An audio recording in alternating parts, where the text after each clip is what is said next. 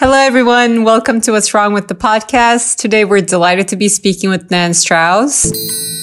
Nan is the managing director of policy, advocacy, and grant making for Every Mother Counts, where she leads the organization's efforts to advance policies and programs that expand access to quality, respectful, and equitable care practices for all members of the community. Previously, as the director of research and policy at Choices in Childbirth, Nan's work included research and advocacy framing midwifery and doula care as high value models of care in alignment with the triple aim for healthcare improvement. She conducted program evaluation and development for the Healthy Woman, Healthy Futures Initiative, a program providing community-based doula support to several hundred women a year in all five boroughs of New York City. Nan's work on maternal health began at Amnesty International USA, where as the director of maternal health research and policy, she co-authored the groundbreaking report Deadly Delivery, the maternal health care crisis in the USA in 2010. Her work framed maternal and reproductive health in the context of the right to health and included campaigning, policy, advocacy, and media efforts regarding maternal health. She has briefed members of Congress on the U.S. maternal health crisis and worked to develop and strengthen federal and state legislation.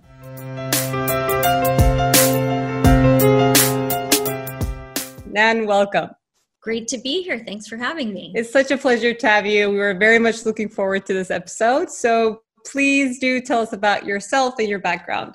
Sure. My training is actually as a lawyer. I worked um, as an attorney on reproductive rights law before starting working on maternal health and birth justice and um, human rights related to maternal health specifically. I went to Amnesty International USA um, in 2008. So it's some time ago now. And it was right as Amnesty was starting to work on maternal health as a human right globally. And one of the mm-hmm. large organizational priorities was to say, how can we turn the human rights lens on high resource countries, not just use the human rights lens as a tool to look at issues in low resource or developing countries, but really this is about how we look at these issues around the globe, and it's certainly relevant in high resource countries as well. And as soon as you start to look at the maternal health and maternal mortality uh, data globally amongst our high resource peers, it's very, very clear that one country falls behind all of the rest and has far worse outcomes, and that's the United States. So, from there, based on that data, we started looking into what really is going on in the US. Um, and the reason that this is a human rights issue is because, of course, most of these deaths are preventable. And um, once we decided to look into that, I did research for two years in the United States, interviewing and speaking with literally hundreds of people around the country from all different stakeholder groups, whether it's physicians, public health experts, midwives, but also members of communities to talk to them about what their experience was like in getting maternity care. Where were the barriers? Where were the hurdles? What were they experiencing and feeling? Was there discrimination? Um, etc what were the options that they saw and what did they want to see? So really focusing on what people's experiences were in that care and trying to figure out what the barriers were that were um, contributing to the problem. And back in 2008, when I started this work, that's also when I met Christy Turlington Burns, who is the founder of Every Mother Counts. Um, so we've now been collaborating in different ways for 13 years. Um, we met when we both were doing our research. She was getting her, she was in the um, Masters of Public Health program at the time at Columbia and starting to work on a film called No Woman, No Cry about maternal health globally and with a chapter in the US.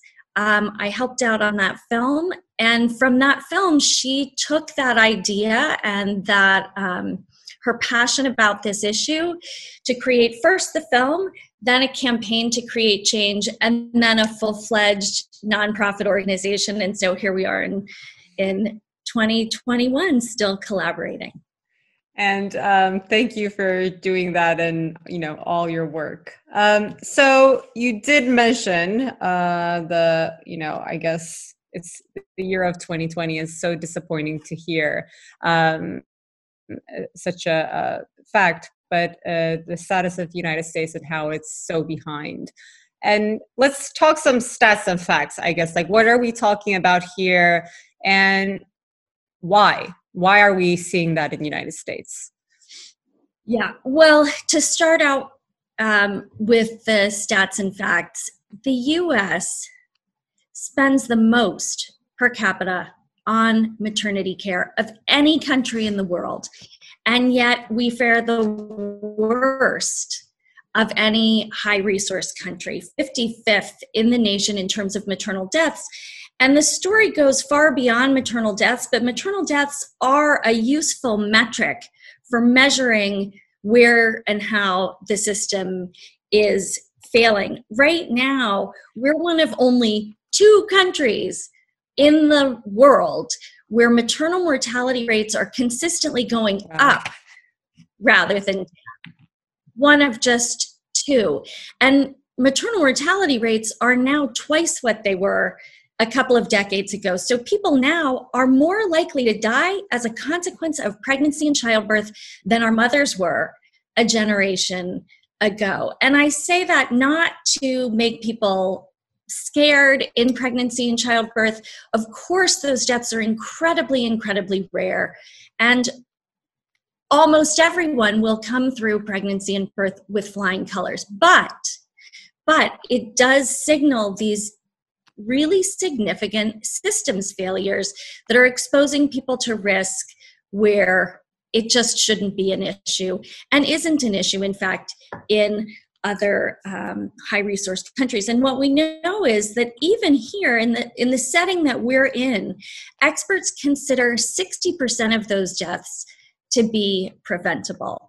Um, at the same time it's not just deaths severe complications have also risen rapidly have been skyrocketing and likewise 50% of those are considered preventable and perhaps what's most disturbing is that um, those risks are not shared equally. The disparities in maternal health outcomes are one of the most extreme health disparities in any area of public health.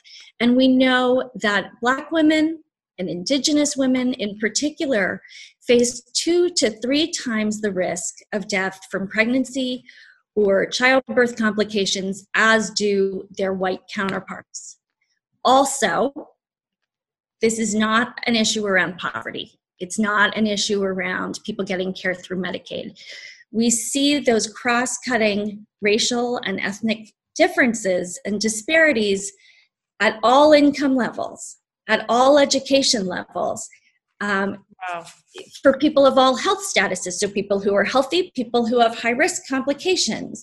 We see it in um, individual hospitals so at every every way you can stratify the data you see that those racial disparities persist and that is one of the things that is most important um, to highlight to elevate and to address from the get-go to be clear white women in this country also do very poorly.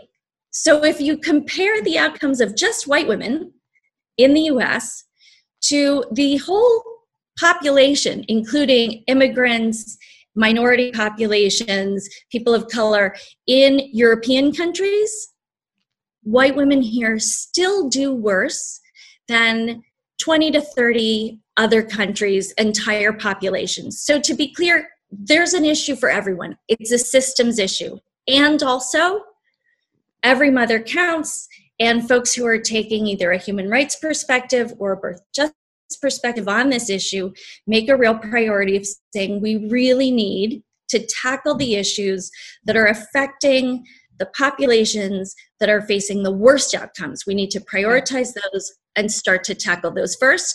And instead of having a system where you want good effects to trickle down, we want those good effects to trickle yeah. up. Yeah. So, what are those systemic failures? Why are we seeing this, you know, regardless of what race you are or regardless of where you are in United States and how are we failing as a country in such like extreme way? So, when you look at this from a human rights perspective, um, what you see are systems failures across the board. So, you see people not having good access to care you see care not being available and having shortages of care providers in some areas. You see care being offered in a way where it's really not culturally acceptable. Hmm. And you also see quality issues.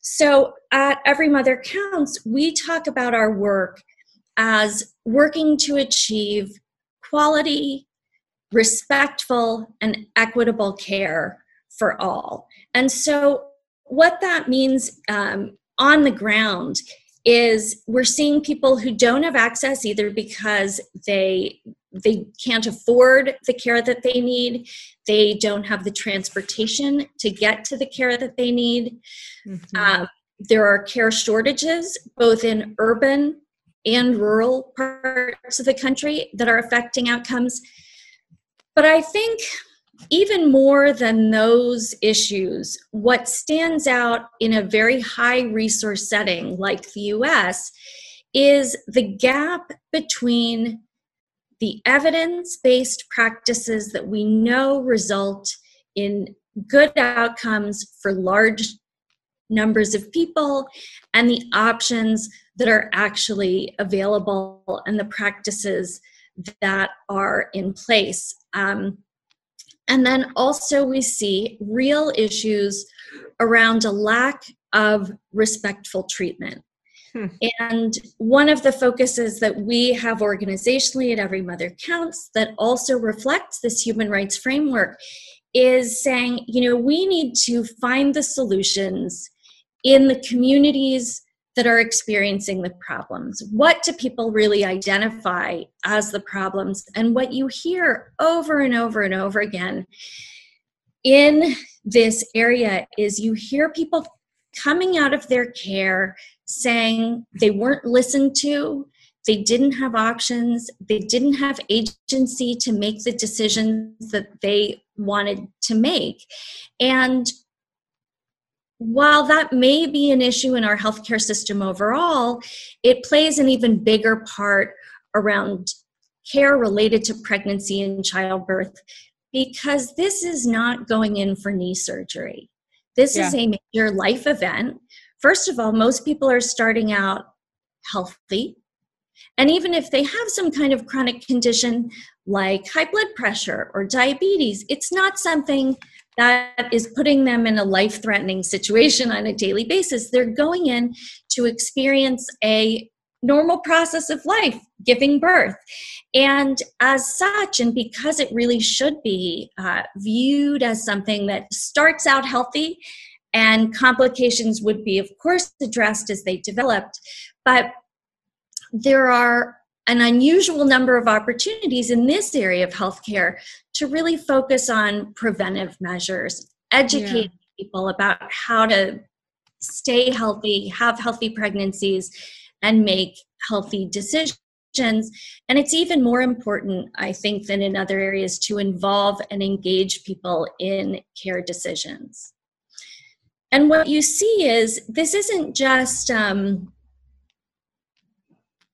it's not i think sometimes people hear about issues of respectful care listening to people and think well that's nice but don't we really just need to look at the medical procedures and what's been fascinating to learn through the research is how closely intertwined these issues are mm. because what you hear you hear in, in anecdotes and you hear in research um, for instance we were part of fielding a very large study in the us called the giving voice to mothers survey so in, in data collected through that survey as well as high profile news stories like ex- the experience of serena williams for instance mm-hmm, mm-hmm. the experience of a woman named shalon irving who was a cdc epidemiologist um, you you hear people reaching out to their care providers saying something is not right. And what you hear them say after that is no one listened to them.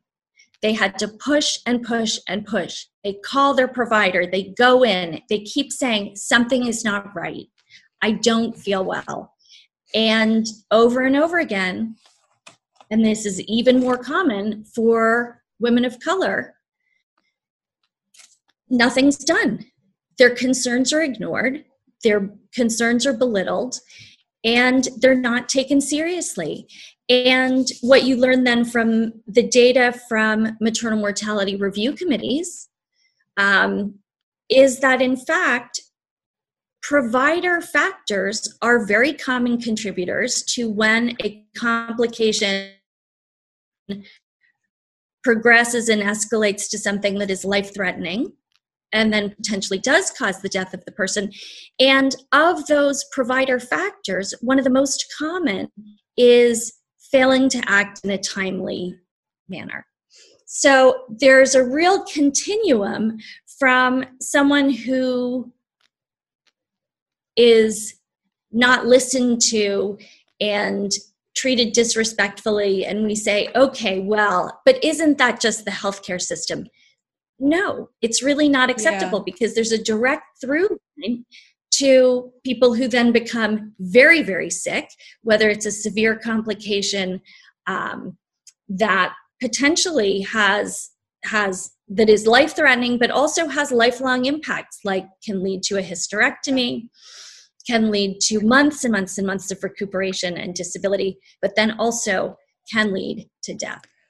It is so shocking. I mean, yes, you touched upon already, like maybe this is like something to look at with our like entire healthcare system and sort of like how um, the more we try to like advance healthcare, the more standardization is happening, and the more standardization happening, the more I think we're sort of like distancing ourselves that in the end we're humans and each and every one of us are unique our experiences are unique and in this scenario first of all it's such a human experience right? Like it's not you know just like one incident that happens and you go to the doctor and you get a prescription and you leave. It's like nine plus something months. And then there's like pre and post uh, like recovery uh, or like preparation and education for it that is required.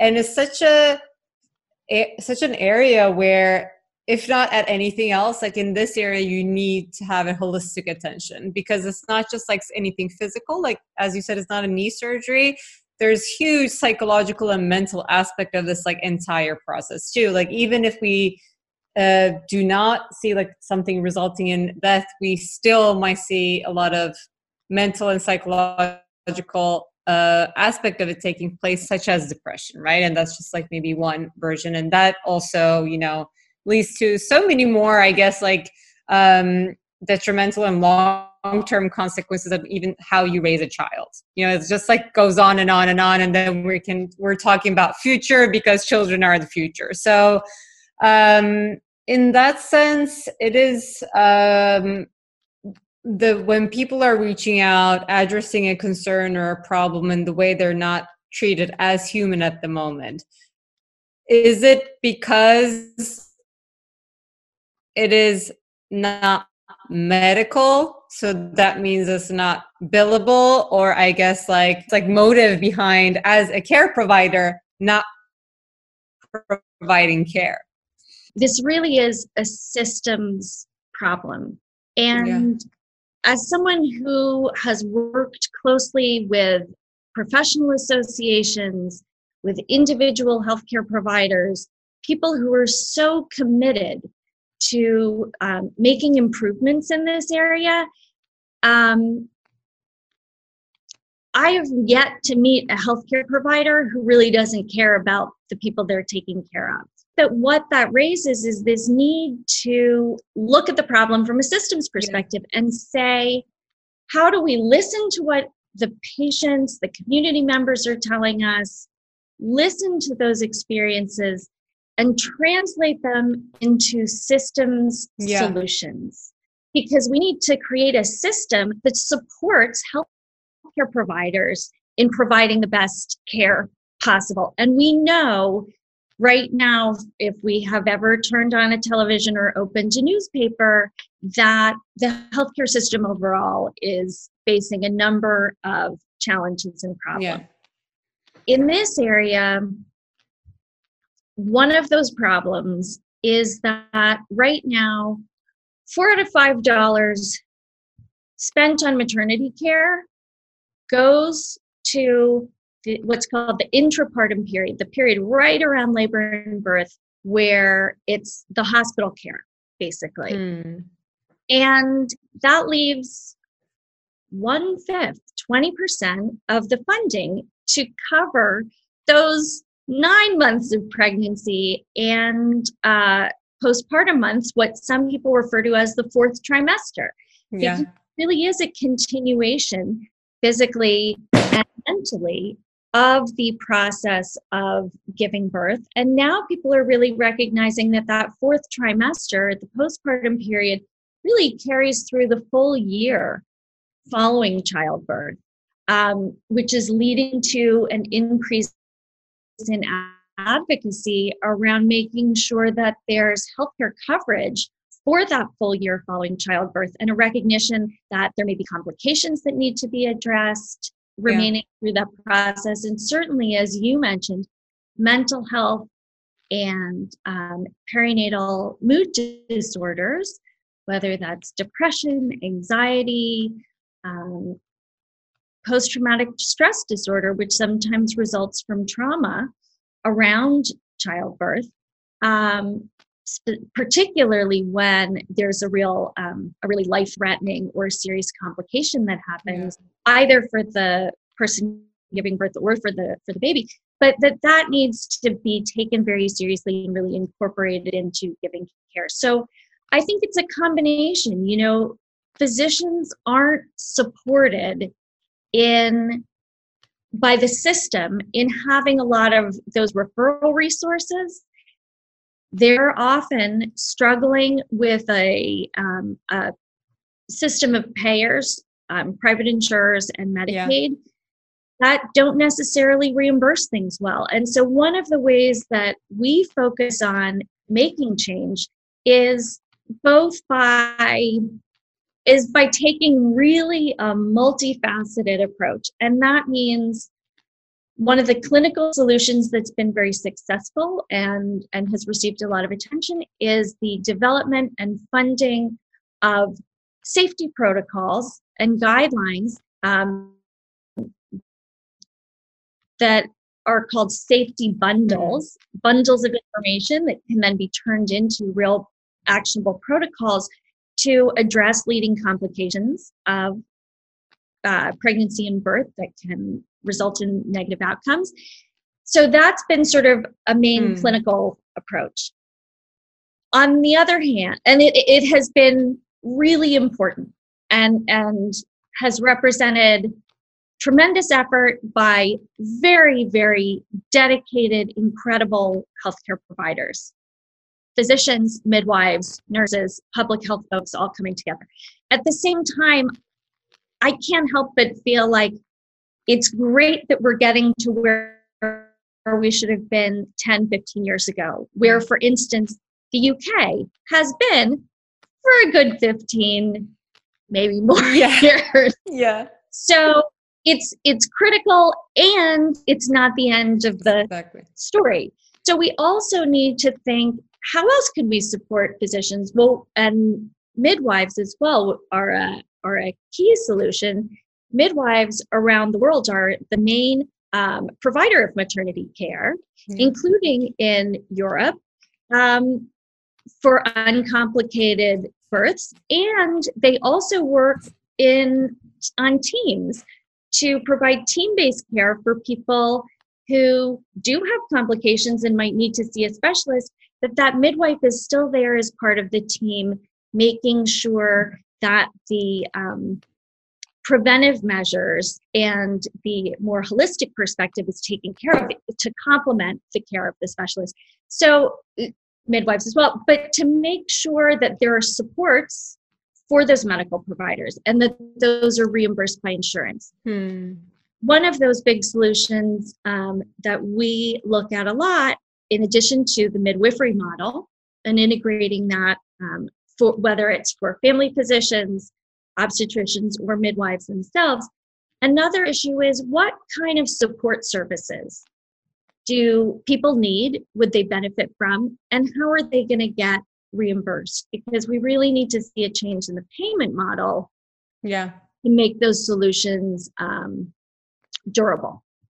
Yeah. I honestly I think like as you're speaking so much of it is like which is also why your work is so important ties into a lot of awareness and education not only on this like problem but like potential ways of addressing the problem. Because like when I didn't even I mean, maybe this is my ignorance, but I consider myself an educated and exposed person, but I didn't even understand really the role of a midwife or doula uh, until I got pregnant. And then I think my doula was the person who supported me the most throughout the entire process because so much of it, even for uh, a, a, a pregnant woman, is just you just have a lot of questions. Your body is changing constantly uh, and it's nerve wracking sometimes. And uh, sometimes you actually do have a problem, and who do you talk to? And like, who do you talk text in the middle of the night if you have a question? Like, no doctor is going to respond to you uh, because that is also probably not covered by insurance, um, or they have a life. But your doula is there always, and so, and doesn't care if your questions are silly or actually very legitimate. So it's I, but I didn't know. I didn't know I thought maybe it was like an option, like an alternate instead of, you know, going to hospital. Like, but I didn't even understand the importance. I mean, pregnancy and like, you know, maternity, being a mom, it's all you, learn about it once you go through it. It's a very you can explain it all the time, but it's really hard to really understand. So when it actually happens to you, it doesn't matter how educated you are, you really need to almost like revisit everything that you've learned or thought you knew in the past. So you need that support system as that's happening. And um, but I think there is already like a huge plus like if you know going into it oh i was told that i'm going to need this person and you know if my care provider is not providing that i'm going to change that or i'm going to ask about or demand about it or i'm going to you know uh, talk to this organization and see how, how i might get help so even if we do have some awareness on how we might go about it um, that's a huge huge starting point um, because i mean when it regardless of the industry or the field we're talking about we like education awareness collaboration are always like themes that we're landing on in solutions right like we mm-hmm. need diverse collaborations multidisciplinary collaborations 99% of the time for solutions as well as you know uh, good education and awareness on the user side too as the person person who is going through it so that yeah i asked my caregiver um, they didn't address it but i'm going to continue demand it because i was told or that i should be doing it or i can do it. You know some people and this is so right as you said it's the human rights issue um, we don't even know if it's our right. Um, it's not even you know acknowledged or known or talked about much that you know pregnancy itself is considered a temporary disability.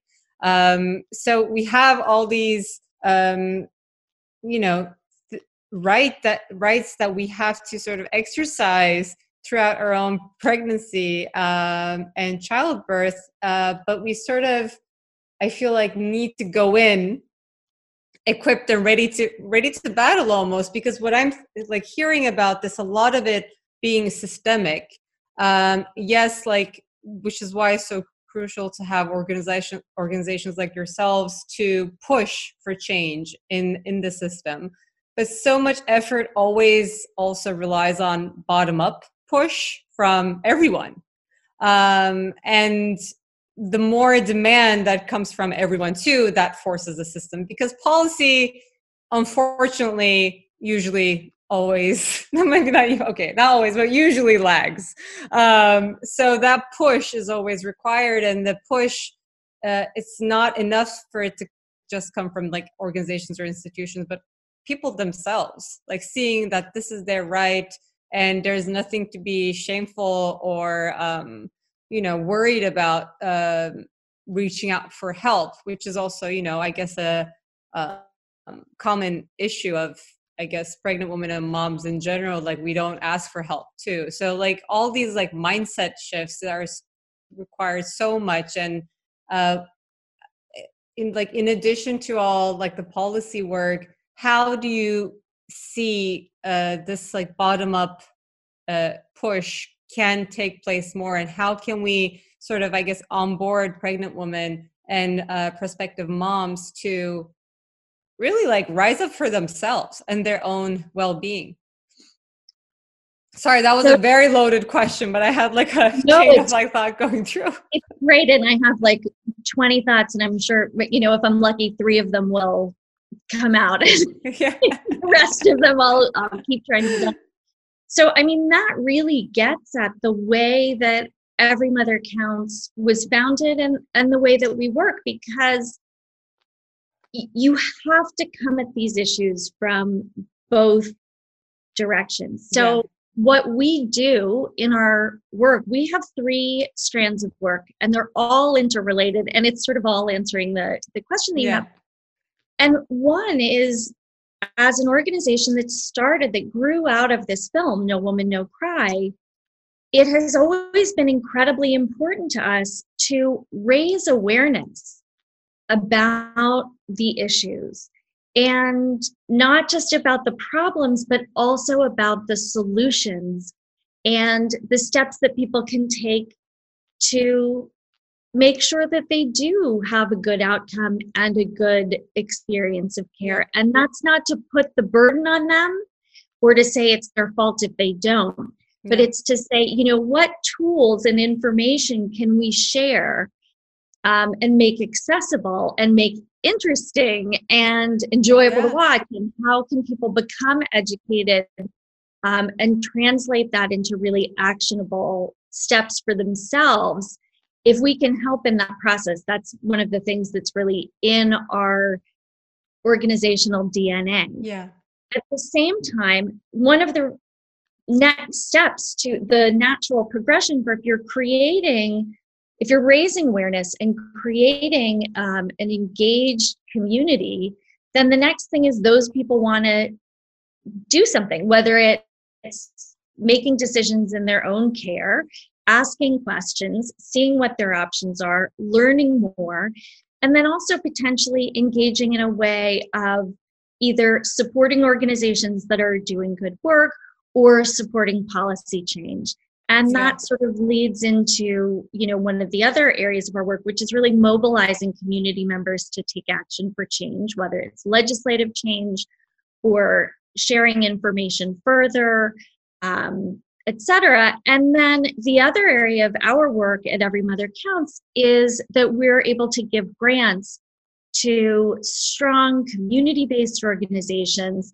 that are putting in place evidence based solutions in the communities that are most affected by um, the problems in the system. So we work really closely. We partner hand in hand with community based organizations around the country with amazing, strong leaders who are also engaging in this systems change work as they are also providing care and support for members of their own communities.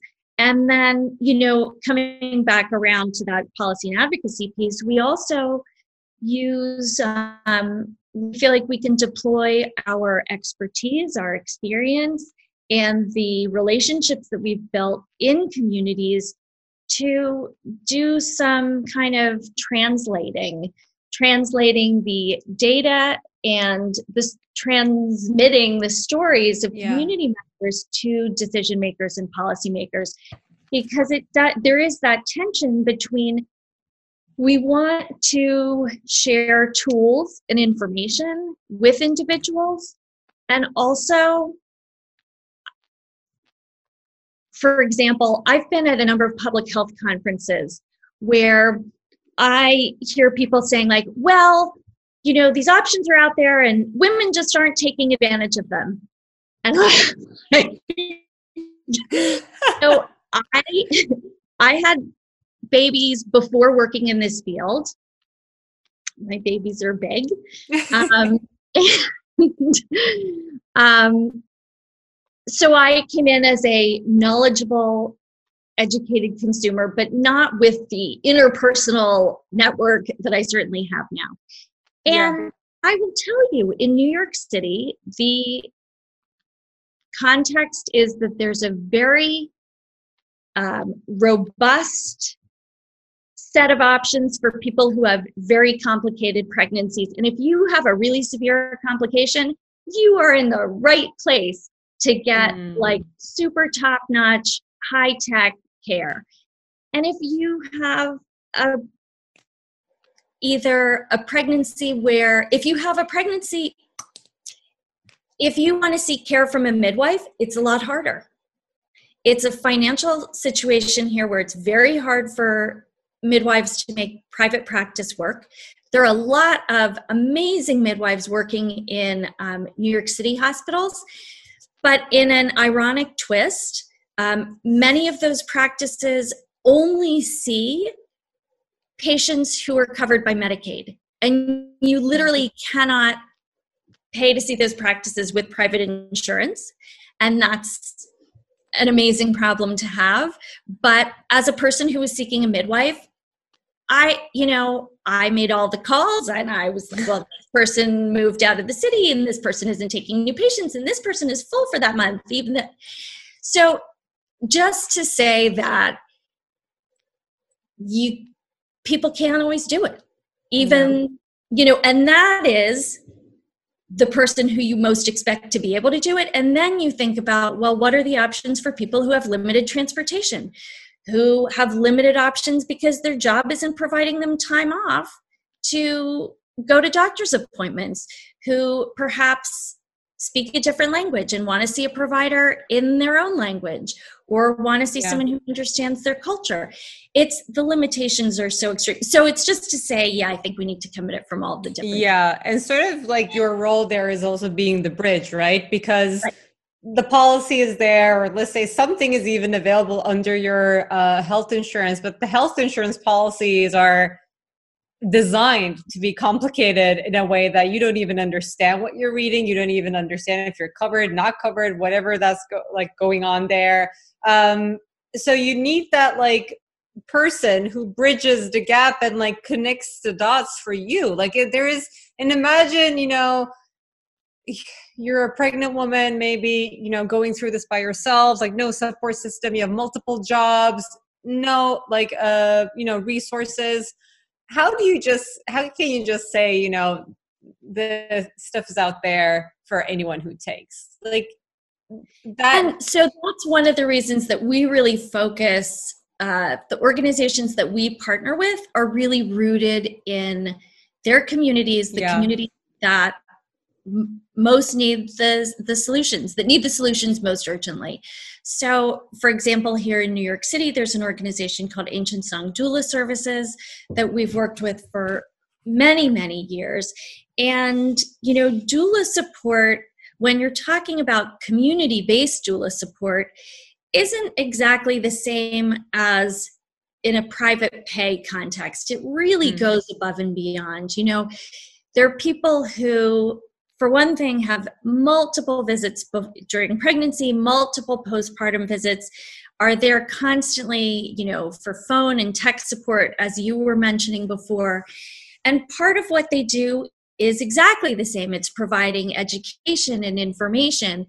Part of it also goes beyond and is providing a number of referral referrals as needed you know so if someone does need their basic needs met or needs information um, about WIC or lactation support. Yeah. There are you know referrals and connections that those organizations can make and there's information they can provide about nutrition and finding food healthy food in that community um, yeah. and providing that information in a way that's culturally appropriate that's really going to help people problem solve not just have them be like yeah, that's not relevant to me. You know, it's exactly. relevant because it's people who are in those communities. Um, and then it's also, it makes a lot more sense when you see someone who you can identify with. It's not like someone saying, well, this exactly. is the answer for you. It's much more meaningful and easier for people to hear and and it makes sense and that kind of trusting relationship is really what's at the core of so many of these solutions. It's at the core of the midwifery model, it's at the yeah. core of doula support. It's people who really understand how to listen non judgmentally, build trust, and over time help people open up and do the kind of communicating that can really help address their needs in a way that is individualized and reflects um, good evidence-based solutions. Such such an important um, approach and i frankly i think the only way um, any solution is sustainable. You know working uh, with community-based organizations and just having partners that are hyper local and i think this is a this should be an analogy for any other industry or organization or institution that is trying to address uh, issues among uh, various communities because uh, even if you have all the funding how would you even know how to use it if you're not in touch with the communities themselves right? So it's such an important model to follow and mimic in really regardless of what field you're in. And you know, as we were talking about this like entire thing, I was also, you know, thinking about I guess just the importance, and I guess this goes out to us like all moms. Um, just the importance about being open and honest about all the hard things that we go through being pregnant or even like early uh, parts of you know um, uh, postpartum because I remember now, like looking back after birth, like going through, you know, like my daughter was colicky. I didn't even know what colic meant until like the first day we ended up in emergency room because she was crying for six hours. And then they printed a sheet about like colic to me and I left the hospital. And I'm like, no, no one talks about this. Why isn't anybody talking about this? And then so many of these like other things that the society sort of pushes us to, you know, oh, like all women get pregnant. This is a natural thing. You go to your work, be professional. It's not a big deal. And there's so much pressure on all women to just be perfect and okay and manlike or whatever that is. Um, that we don't speak up about all the hard things that we have to go through or we don't reach out for help. Um, or we think you know oh like other moms maybe figured out like i shouldn't be reaching out for help. Like no i think all of us are going through like a shitstorm really like throughout you know the first like part of like, like and the fourth trimester too as you say and we need such like a support system uh throughout that entire time.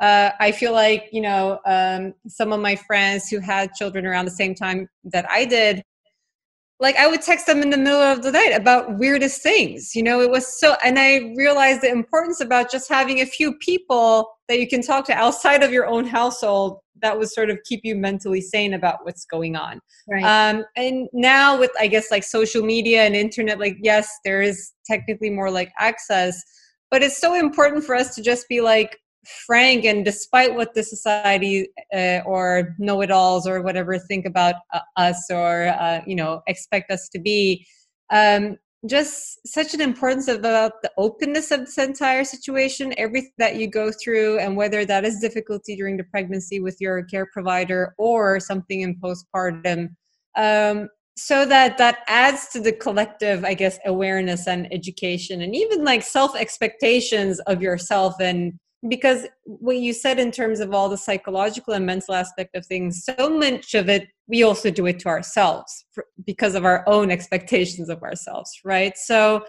um i guess this also is a good um conversation to like remind us all that like it's okay to be open about everything throughout what's going on.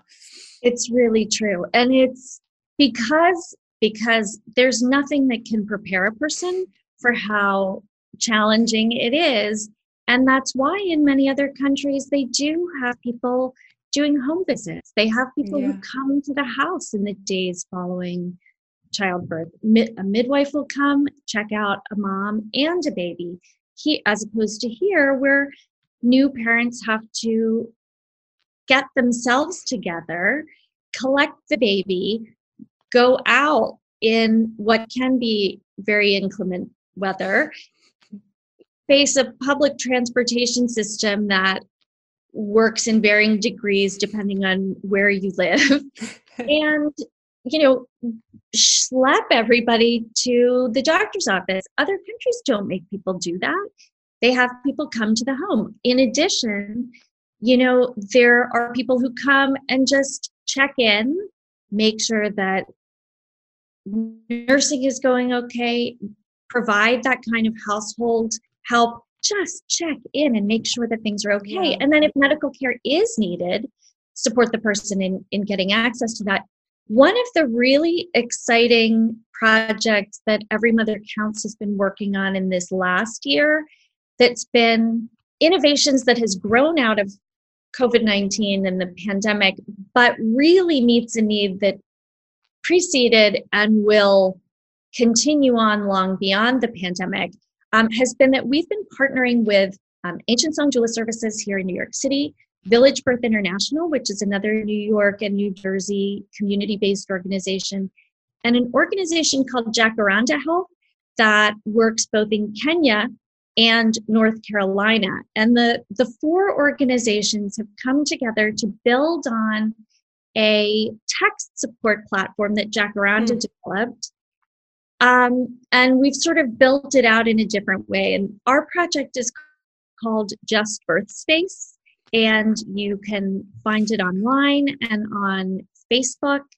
And the um, idea was it really grew out of the immediate needs during the pandemic to support people virtually during this time of added isolation, added uncertainty, and just the the you know the fact that it's already pregnancy and the postpartum yeah. period are already so stressful and already a time where people are facing a lot of um, need for mental health and other kinds of support but of course now more than ever um, and what this um, program has done is created a a text support line where anybody can text in or Facebook Messenger in questions about pregnancy, um, baby feeding, mental health. Is this normal? What do I do now? Where do I get? Um, I can't afford diapers. Is there anywhere I can go? Um, whatever those questions are are hospitals letting doulas join at birth you know attend in person? Um, whatever those questions are whether they're covid specific basic needs or questions that doulas would always be answering childbirth educators would always be answering. So there's an immediate um, response and back and forth. So there's the text support and then there are also is um, the opportunity to join virtual support groups and classes. So it's both trying to tackle some of that isolation and um, really move into a new space, the virtual space, to just provide the kind of support that we know can be so beneficial and really yeah. a lifeline for so many families. Um, and hope that that will continue to be valuable for a long for a long time to come. So it's called Just Birth Space. Amazing. We'll definitely provide links on that in episode description, but such a good example also like how um, a crisis can turn into an opportunity of innovation and addressing something and in such an accessible way where it will definitely sustain. Um, so, so great to hear that. Um, I guess like before we wrap up, uh, I would love to ask your advice to any progress maker, boundary pusher, disruptor, whatever we want to call those uh, great people that are trying to make some change in this world. Uh, obviously, it's a hard job. So, uh, what would be your advice to them? I love that question. I would say two things. One is we don't need to reinvent the wheel. There already are really strong evidence based solutions that clearly support good practices. That includes providing community based doula support, doula support overall for all people, and making sure that that's sustainable, making sure that it's covered by healthcare insurance and Medicaid. Another really strong evidence based solution is the midwifery model of care, making sure that that's more widely available to people and that people are aware that that can be um, a good choice and option. And overall, what I would say my strongest piece of advice is, is to look in the community um, for solutions that are already there, that are already working. Lift up those solutions, elevate those solutions, and really turn to community based leaders, recognize the wisdom that exists, the work that has already been being done for years and decades and eons, um, and find those places that the solutions are working, that there are successes, and, and lift those up. Because those are the solutions that are really reflecting the voices of people on the ground and um, listening to and trusting people to identify what their needs are and how they can best be met. Um, I I love that advice so much. Uh, of it like also applies to any field you're in really. Um, and just um, you know principles i guess of human centered design. So thank you so much nan. This was such a pleasure. Um, definitely very eye-opening uh, even if you think you know uh, some of the issues going on. This was such a, a bigger understanding. It provided such a bigger understanding of uh, what's actually happening and how we can also start addressing it even with small steps. So thank Thanks. you so much. Yeah, it's been a pleasure to speak with you and a pleasure to share the information. Any other news about Every Mother Counts you want to share, or um, if you if there's anything coming up uh, in the near future, we can also mention, provide links, give a shout out. I think you know the Just Birth Space project would be great to um, highlight, and I hope everyone can check that out. Um, and we always have an amazing selection of short films on our website, and I think those likewise would be great resources for people to check out on the website. A thousand percent agree. Thank you so much, Nan. It was lovely. Thank you for joining. Thank you. Yeah, it was really great.